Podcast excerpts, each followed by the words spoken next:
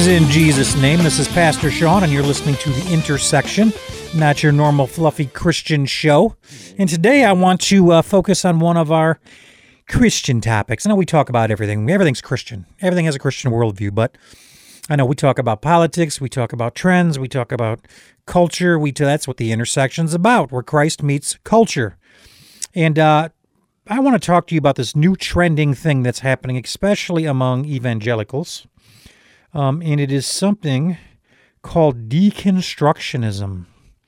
Deconstructionism, and um, it's not a good good thing. Although some are some are uh, some are thinking that it is so. And um, let me tell you what. Let's not talk about deconstructionism. It's deconstructionism and the future of the church. And uh, this article that I read is actually sort of, uh, I would say, um, it's a little bit warm to the idea of deconstructionism.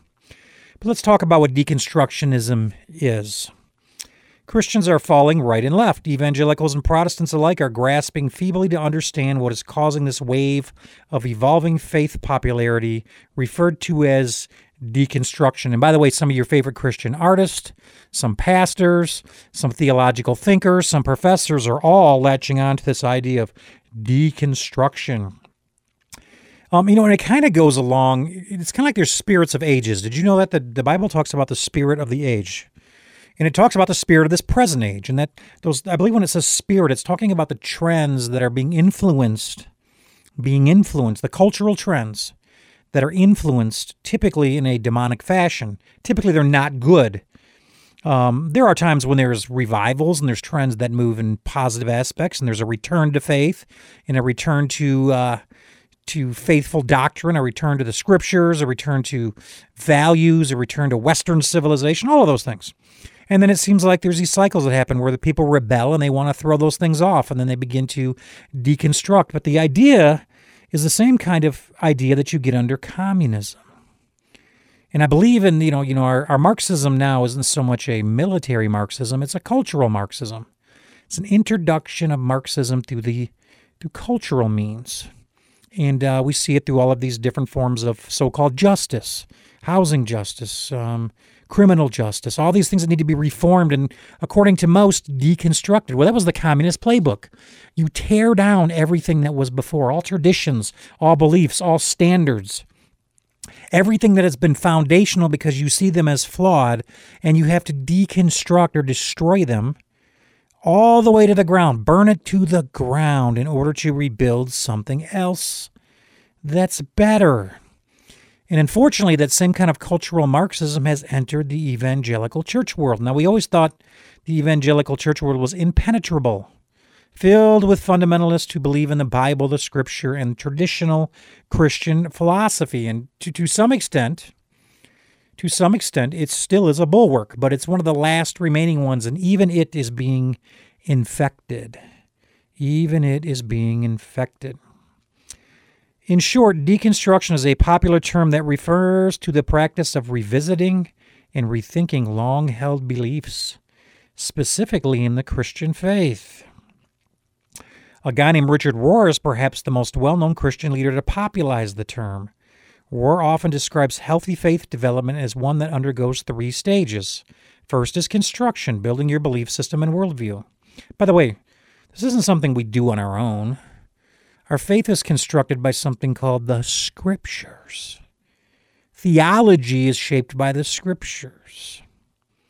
And some would say, well, your interpretation of the Scriptures. No, it's the clear revealing of the revealing of the tenets of the faith and the convictions of the faith by the scriptures. Second is deconstruction, challenging that worldview and subsequent beliefs. And third is reconstruction, rebuilding a new, more holistic set of beliefs and worldview.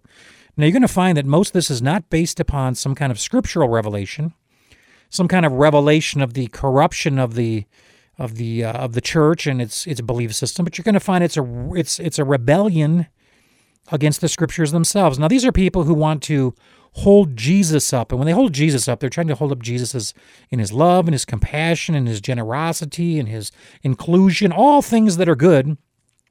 But they'd like you to believe that those things are somehow in opposition to um, Christian doctrine, that the, the doctrines. I'll give you an example. One time I posted something that Jesus actually said. I like posted a scripture or something, and someone underneath commented on how how we should be more loving, like Jesus is. I'm like, hmm. And as much as we have a compassionate, loving Savior who loved the poor, loved the needy, loved the oppressed, um, he was a he was a uh, a sheep who came for he was a shepherd who came for the lost sheep. Um, he sat with tax collectors and sinners. Never, ever, ever did this Savior speak in such a way as to affirm things that were destructive to humanity, mainly sin.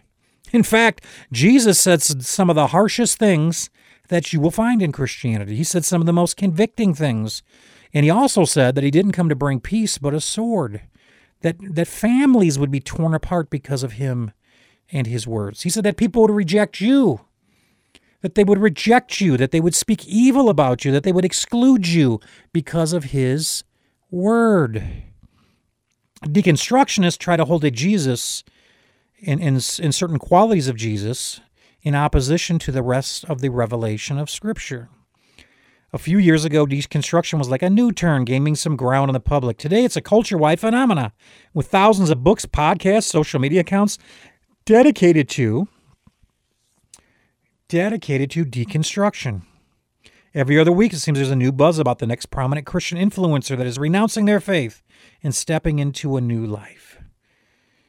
In other words, deconstructionism sees traditional evangelicalism, and not just traditional evangelicalism, but traditional Christian doctrines and beliefs founded upon the scriptures as some sort of cage, as some sort of box, as some sort of hindrance that needs to be cast off. Deconstruction is no longer a fad. It is not simply a season. It is not going away anytime soon. It's not going away anytime soon. Let's talk about some of the aspects of deconstructionism. The main takeaways is that deconstructionism is only beneficial if done within the context of church affiliation. In other words, you need your church affiliation and denomination or whatever else to deconstruct. Simply put, deconstruct all you want, but don't leave your church. But that's like asking someone who's vegan to work in a meat market. It's like asking someone who's in total disagreement with what's being said into uh, into sitting underneath things that they don't agree with. Um, they say to their credit, deconstruction is not include not intended to be demolition, but the thing about that is, is that it is demolition if it is a renouncement of the tenets of the faith. We have to retell stories we believe about ourselves, as well as those stories that raised us. Through deconstruction, we are able to find the good and the helpful parts of our faith upbringing while reshaping or throwing out the unhelpful. So, in other words, we get to decide what parts of the faith we like and the other parts that we want to throw out. And you ever notice this tends to go alongside of cultural trends. Oh, we got to rethink America. We got to rethink criminal justice. We got to rethink the environment. We got to rethink everything we've ever thought. We, in fact, we got to rethink right and wrong. We got to rethink sexuality. We got to rethink marriage. We got to rethink everything. And of course, some members of the Christian church jump right on board, and let's do that with the faith. That's the problem. I will tell you that the more church leaders and Christians attempt to correct deconstruction rather to embrace them in their questions and doubts, the faster their church attendance numbers will dwindle. And they, they say that as though this that, that as though the the Christian faith is based upon popularity or attendance when in fact, throughout the centuries, even in the Old Testament, when God was dealing with Israel, typically he was dealing with what we call a remnant. That was the faithful few who took hold of the tenets of the faith, who stayed faithful, stayed faithful to the tenets of the faith, even under great opposition, even under great persecution. This person says they believe deconstruction is from God. So it's kind of like saying God would just would burn down his own house that he has built in order that we could find God. I believe deconstruction is a revival of evangelicals, this person says. Deconstruction is of God's way of returning our hearts to the main point. Here it comes love. Because love is all affirming, right? Love is all accepting. Love accepts all, affirms all, includes all. Is that really love? Is that what love really does? And this is what it's going to come down to. The deconstruction is claiming, and they're going to throw out 90% of the scripture. They're going to they're going to create a Jesus in their own image, a loving, compassionate Jesus, which he is, but who affirms and embraces everything, doesn't care about sin,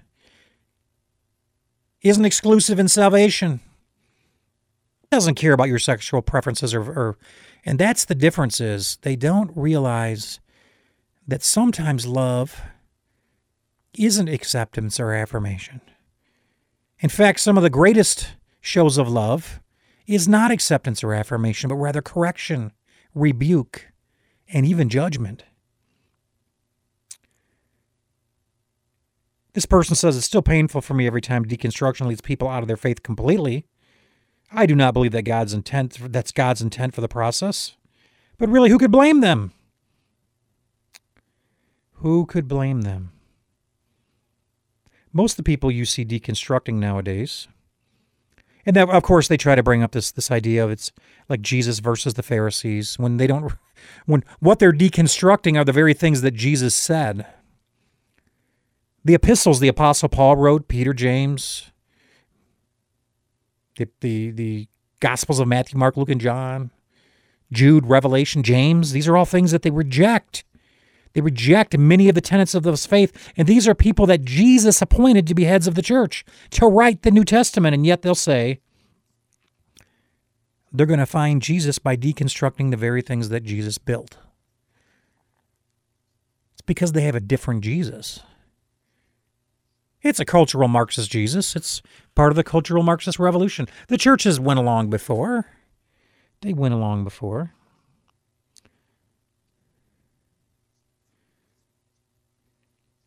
He says Christian churches have become too wrapped up in the very things Jesus spoke against with the Pharisees. Really?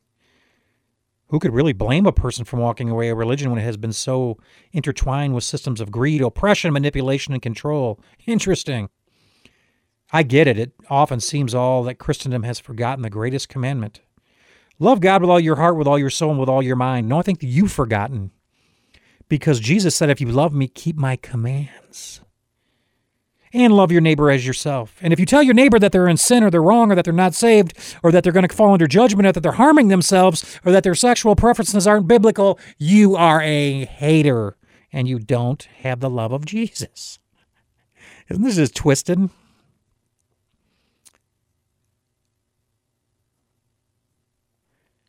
They're saying people are de- deconstructing because they have forgotten the core principles of Jesus' ministry.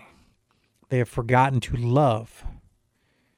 Now, all of us could love a little more, but I think again it comes down to this definition of love. People searching for the heart of Christianity will continue to flood out of church doors into homes, bars, parks, office buildings. They will leave in search of others who know how to discern godly authority from greedy power and who know how to speak and act like the truth in love. Now, I can say if you want to deconstruct from Western Christianity and maybe some of the things that it's become, that's one thing. But That's not what they're talking about. That isn't. They're not talking about some some uh, religious church or greedy pastor or some sort of. You know, I, will I'll agree. Some of the systems that the church has invented now, some of the some of the models that we've invented, uh, especially the uh, the the like uh, convenience Walmart model. I, yeah, I, I could deconstruct from that. That's not what they're talking about. They're, they're talking about deconstructing from long held, 2,000 year old Christian beliefs and doctrines. And of course, again, this article only points out, only points out that churches are going to be empty and people are going to leave. Do you recall the story where Jesus was thousands of people were following Jesus and they were having a revival and they were they had just he had just fed 5000 and he had just done miracles and they were following him and Jesus stands up and says eat my body and drink my blood and the disciples even like whoa ha wait Jesus wait And Jesus, with no explanation, people start to abandon. They start to leave. This is too much, Jesus. Explain yourself. And he wouldn't. And the disciples, like any good church board, came to him and said, Master, don't you see the people leaveth? In other words, all these people are following you. That's what makes you great is all the crowds and the popularity. That's why you're a prophet because all the people. And Jesus said, "Let them go. They weren't following me really. They were following me because they got a free Subway lunch and because they like a circus act when they see the miracles. But when it comes down to really accepting who I am, let them go." And then he said to the 12, "You guys want to go too? Because if you do, you can because I'm not budging." And wisely they said, Where to would we go? So that's my question to deconstructionist. Where are you going to go? Once you've left your church and deconstructed your faith and embraced this new Jesus that's not the real Jesus of the Bible, and you come up shallow and empty, once you embrace the social Marxism, once you jump on every fad, every justice movement, every once you jump on all of those things and even find scriptures to try to back them up, what are you going to do when you come up empty and hollow on the inside? What are you going to do with the Jesus who said he was the way, the truth, and the life, the only way to the Father? What happens when deconstructionism leaves you with no absolutes, no real beliefs, no real convictions? Deconstruction will remind followers of Jesus that we are human, and as such, we are part of this world full of humans loved by God. Deconstruction will remind us that being set apart means we are charged with exemplifying love in all places rather than using it to pe- perpetuate an idea that we are specially favored by God. Deconstruction will blur the, blur the lines of orthodoxy. There we go. There we that's what they're looking for. We will no longer be about having the one right answer to each question, and that means for them that includes salvation. how to love people and trust God for the rest. Deconstructionism may be the end of the churches in the West, but it will not be the end of Christianity. But it will be the end of Christianity as we know it. And by the way, this person is relishing in the idea that social Marxist relish in, that we're going to somehow deconstruct, erase, and create a new faith. Jesus is still going to be in there as a model. Maybe not Lord, maybe not Savior, Maybe not teacher, maybe not doctrine. Just a model. A good model. And somehow in this rejection of Jesus' own teachings, we'll find Jesus. So there's some responses to these. There's some responses to these. Here's another article. What does deconstruction even mean? Deconstruction is a term that has increasingly been used in evangelical circles, especially over the past decade, but it's a confusing term because there's no single or simple definition for deconstruction. It has different meanings in different contexts. It has a technical meanings in certain academic contexts and various trans- informal, informal meanings when current and former evangelicals use it to describe their faith experiences. It's not surprising that many are asking some form of what does deconstruction even mean? It's an important question that needs clarifying answers, certainly more answers than can be covered in one discussion. Where does deconstruction come from? In the 1960s, a French philosopher named Jacques Derrida began to advocate for postmodern philosophy of language. It's a relationship to our conceptions of meaning he called deconstruction. It is an ob- abstruse philosophy of no notoriously difficult, some say impossible to summarize. In fact, Derrida himself refused to. In fact, they're, de- they're deconstructing so much they refuse to summarize deconstruction. They refuse to, to give a definition to deconstruction. What evangelicals mean by deconstruction? I believe it's why some evangelicals have also adopted Derrida's term. Perhaps we might say it like this Deconstruction is a critical dismantling of a person's understanding of what it means to be an evangelical Christian. In some cases, a refusal to recognize as authorities those perceived as occupying privileged, don't you love those words? Evangelical institutional positions who supposedly speak for God. Oh dear. Dismantling harmful cultural influences. Smaller groups of evangelicals are deconstruction to describe ways to protect historical evangelical doctrine uh, in healthy practices. For example, the final episode of the podcast, The Rise and Fall of Mars Hill, Paul Tripp says we should all be deconstructing our faith. We should always dismantling doctrines, dismantling Christianity. How do we respond to those who say they're deconstructing? What does deconstruction even mean? It means different things in different contexts.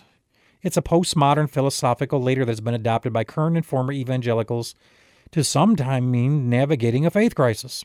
Sometimes mean identifying harmful cultural influences that distort the true gospel. Sometimes mean questioning and rejecting traditional evangelical doctrines and authority figures, or sometimes meaning depart from the faith altogether. How should we respond?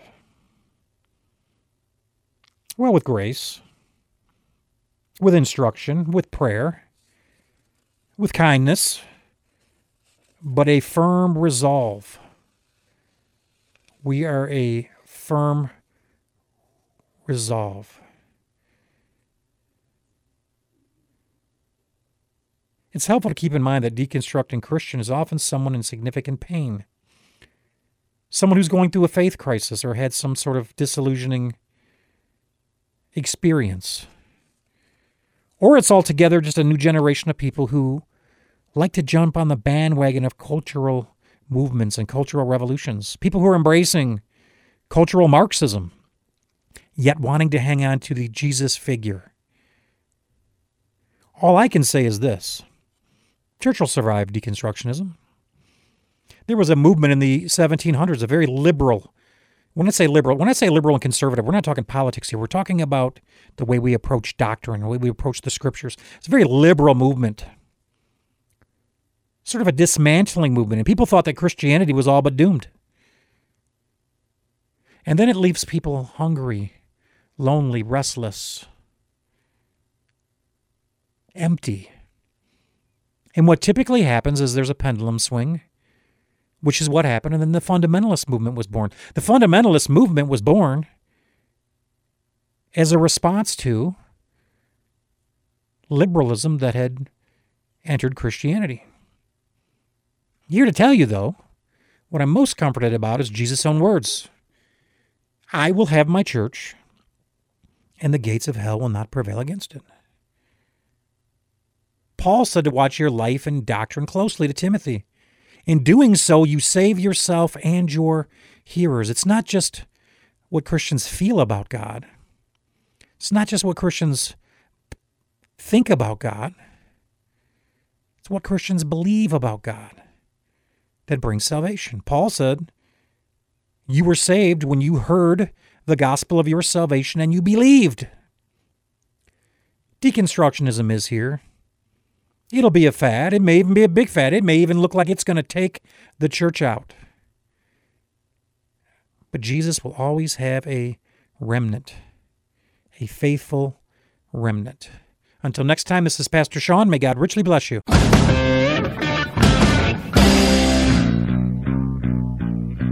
We're the bad news. We're the young guns. We're the ones that they told you to run from. Yeah, the player's gonna play and a hater's gonna hate